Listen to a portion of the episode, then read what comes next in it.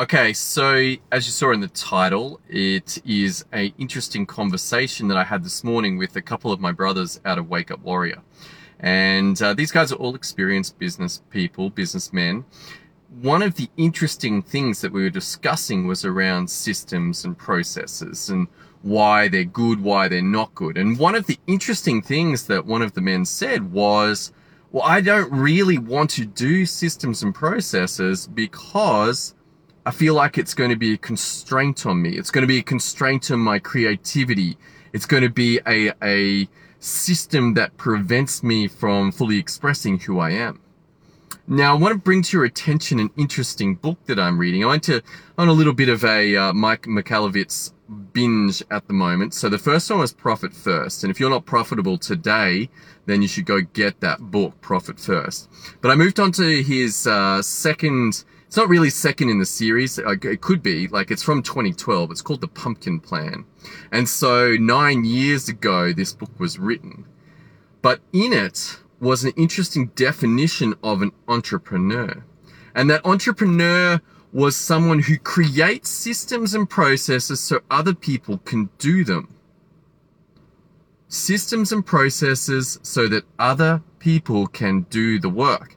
And I was like, oh, look at this. This is a confusion. There's been a confusion here in my friend's mind between what he sees as his role as an entrepreneur and then this other definition of an entrepreneur where the systems and processes get created. So there is that creativity. There is that solving of the problem, but the purpose then is to hand it over to team. And if that is able to be done, then guess what? That frees up the entrepreneur to actually face the next problem and hopefully a bigger problem that has more money in it. Garrett J. White is on record as saying the problem is where the payday is. The payday is where the problem is. Let's get it right. The payday is in the problem. So bigger problems, bigger payday. Now, if I'm the entrepreneur and I think my job is to stay creative, then it's going to limit how many problems I can actually deal with. If I refuse to systematize, then it's going to be a significant constraint when I get to a certain stage.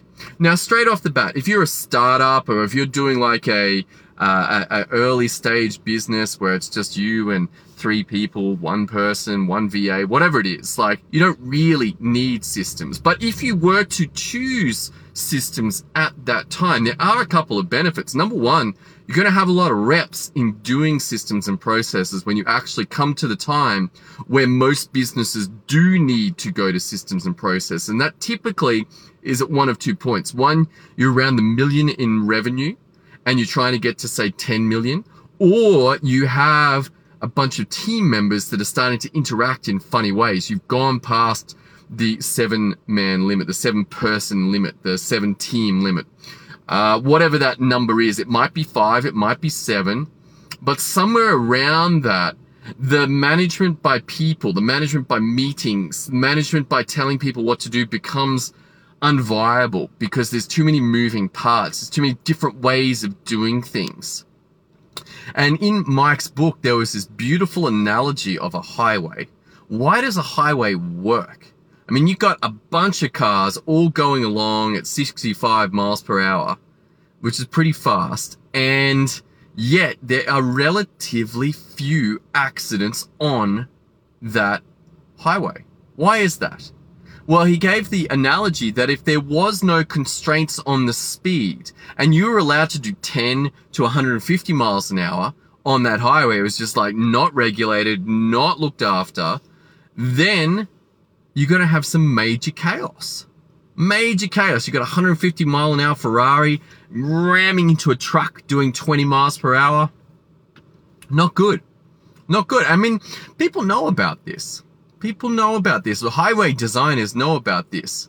When you come to a hill, there might be a third lane added so that the trucks can go up at a speed that doesn't impair the other guys doing 65 miles per hour.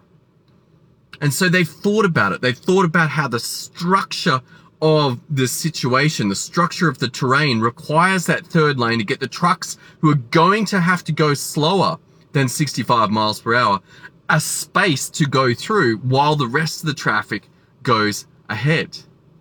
And so if you get to this stage in the business and you haven't done this, then guess what is on the other side?